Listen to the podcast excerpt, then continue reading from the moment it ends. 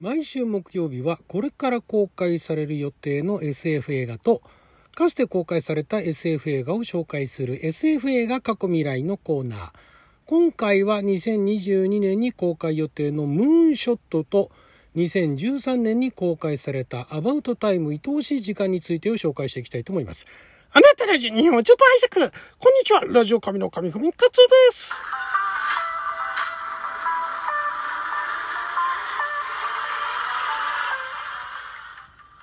今日は2022年3月17日木曜日、六曜は仏滅でございます。え今回はですね、SF ロマンチックコメディ、SF ラブコメという共通点でですね、えーこれから公開される SF 作品とかつて公開された SF 作品紹介していきたいと思いますが、まず2022年公開予定のムーンショットというタイトルの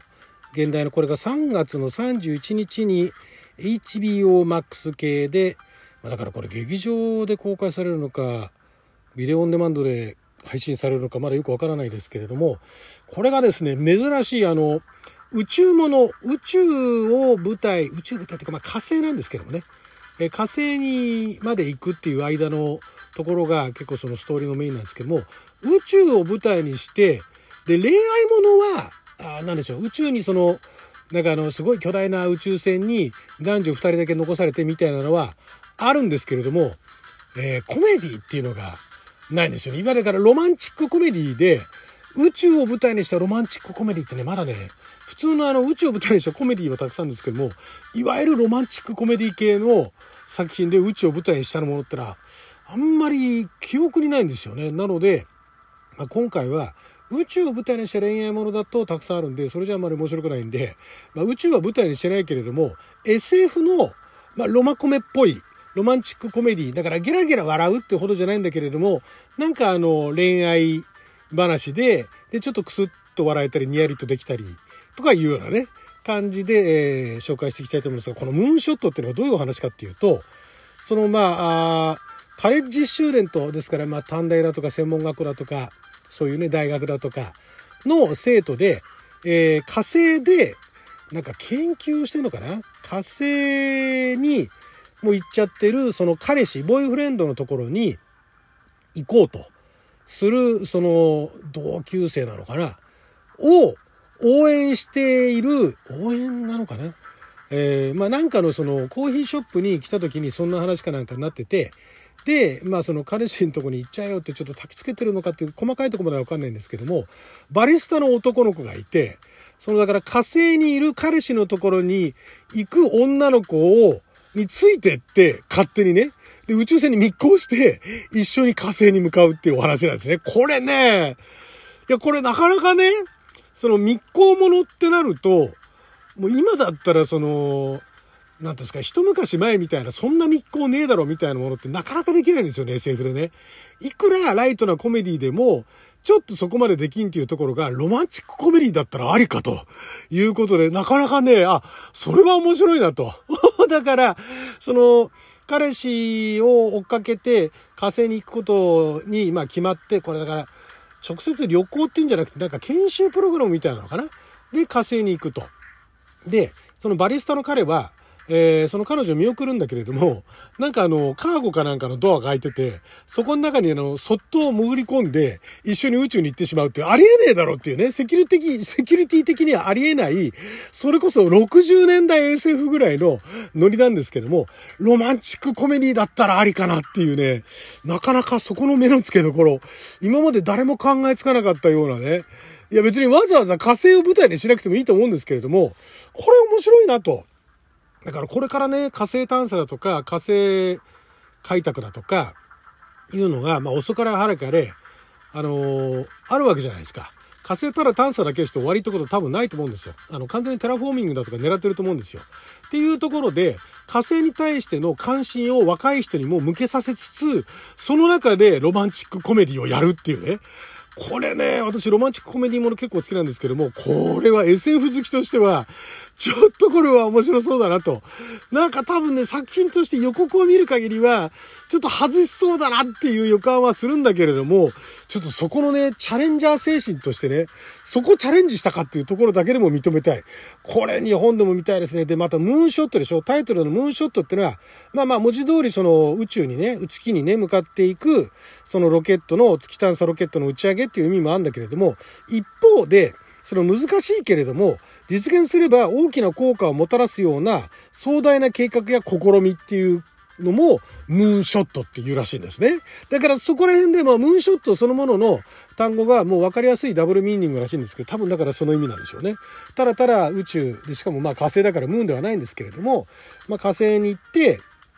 ね、えー、達成できたらもう相当なインパクトをもたらすということなわけですよね。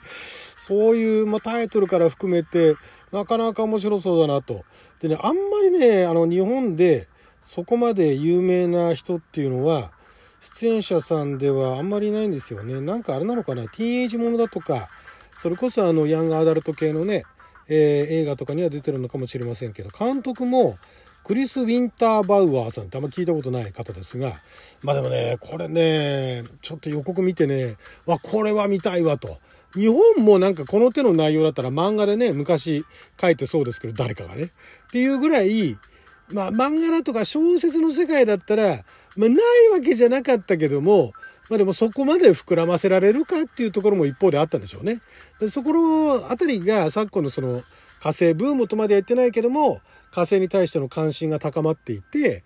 で、えー、まあ、火星もののね、火星を舞台にした映画作品で今まであんまり当たりがないんですよね。あれぐらいじゃないですか、あの火星火星にあの一人ぼっち残されたやつ。マーシャンでしたっけ？現代がマーシャンですよね。放題なんだっけ？あれぐらいじゃないですか？あんまりね、火星舞台したものって成功しないんで、この作品も危険は危険なんですけども、ちょっとこれはね、面白そうだなと。もう、そんなことありえねえだろうっていうところを、もう飲み込んで見るタイプの作品だと思うんで、これはぜひとも日本でね、オンデマンド、ビデオオンデマンドでやっていただきたいなと。さて、一方で、これまたあの、えー、タイムトラベル、タイムスリップ、タイムループで、タイムループでコメディっていうものはあるんだけれども、タイムループで恋愛もののコメディってなると、あんまりないんですよね。で、そこでアバウトタイム、愛おしい時間について、現代アバウトタイムですけれども、2013年に公開されたイギリスの SF 恋愛映画ですね。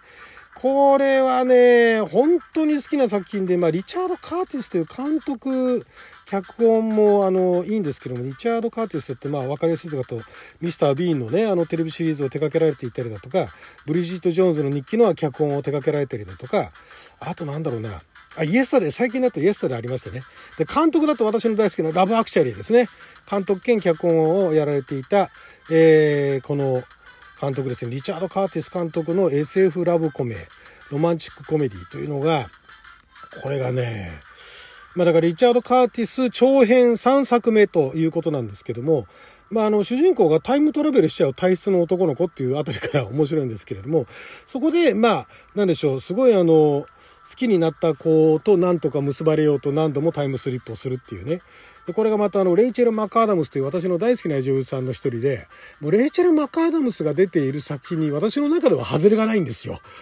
だからこの「アバウトタイム」も本当に素敵な作品なんですけどもロマンチックコメディ作品として見ても SF 作品として見てもすごい楽しめるだから SF 要素があるにもかかわらず、ロマンチックコメディの要素が前面に出ているっていうのが、すごいあの、ロマコメも SF も好きな私からすると、すごいいい作品で、素敵な作品で、まあでもあれですよね、ちょうどリチャード・カーティス作品がちょうど私あの、ツボにはまるというかね、なんかそんな感じなので、これだからタイムスリップもので、一応 SF ではあるんですけれども、まあ何度でもやり直せる体質のね、人間がどこまで頑張るんだっていう話なんで、このタイムループものではありがちなテーマではあるんですけれども、そこをね、すごいあの、ちょっと小粋な感じでね、なんでタイムトラベルできるのかっていうのも一応理由はあるんですよ。そこも面白かったりだとか、あとビル・ナイさんだとかね、出てるあの、え出演陣もなかなかの魅力的な実力家の方が、方たちがあの多く出られていて、これがね、非常に素敵な作品で2013年もうだから10年近く経つんですね。もうあれ公開されてからね。もう今見ても全然楽しめると思うんで、よかったらこちらの作品も見ていただきたいと思います。だからこれは、あの、タイムループもの、まあ、恋はデジャブもあれも、まあ、一応恋愛っちゃ最終的にはね、恋愛的な要素もあるっちゃありますけど、あれはそこまでロマンチックコメディっていう感はないですよね。まあ、それ出演している俳優さんによるところもあるのかもしれないけれども、なんだけれども、このアバウトタイムを本当にね、キュートな感じで、またこのあの、主人公のドーナル・グリーソンさん、ね、男の子、少年、青年を演じてるド ドナルド・ドーナル・グリーソンさんは、あの、スター・ウォーズの世界に行くと怖い将軍やってますからね。そこもね、そこもまた面白かったら、あ、あ、ドーナル・グリーソンだっつって、まあ、どっちが先かはさておき。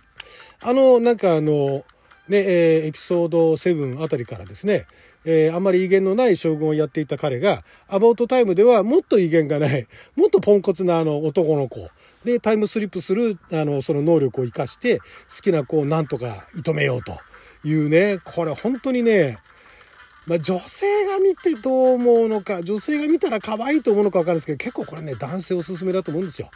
なかなかうだつながらないね、好きな子にね、声もかけられない男性なんか特にね、こういう作品見ていただきたいですね。えー、もう元々の人は別に見る必要ないですよ。だからね、モテなくて、なんかあの子いい、いい子だな、話しかけたいな、なかなか話しかけられないな、うわーみたいな人生を送ってきた人たち、ね、なんかにはもうぴったりです。ね、本当は、アバウトタイム見てると、私途中で泣きそうになりましたからね。まあ、あまりのその、あるあるみたいな、わかるわかるみたいな、そんな感じでね、えー、見られる作品でもありましたんで、えー、ムーンショットも楽しみですけれども、アバウトタイム、これは、まあ、好き嫌いは多少あるかもしれないですけど、作品としては外れてない作品なので、ね、あの、何かしら楽しめる要素あると思うんでね、えー、ぜひとも見ていただければなと思います。はい、ということで12分間の貴重なお時間いただきありがとうございました。それじゃあまた。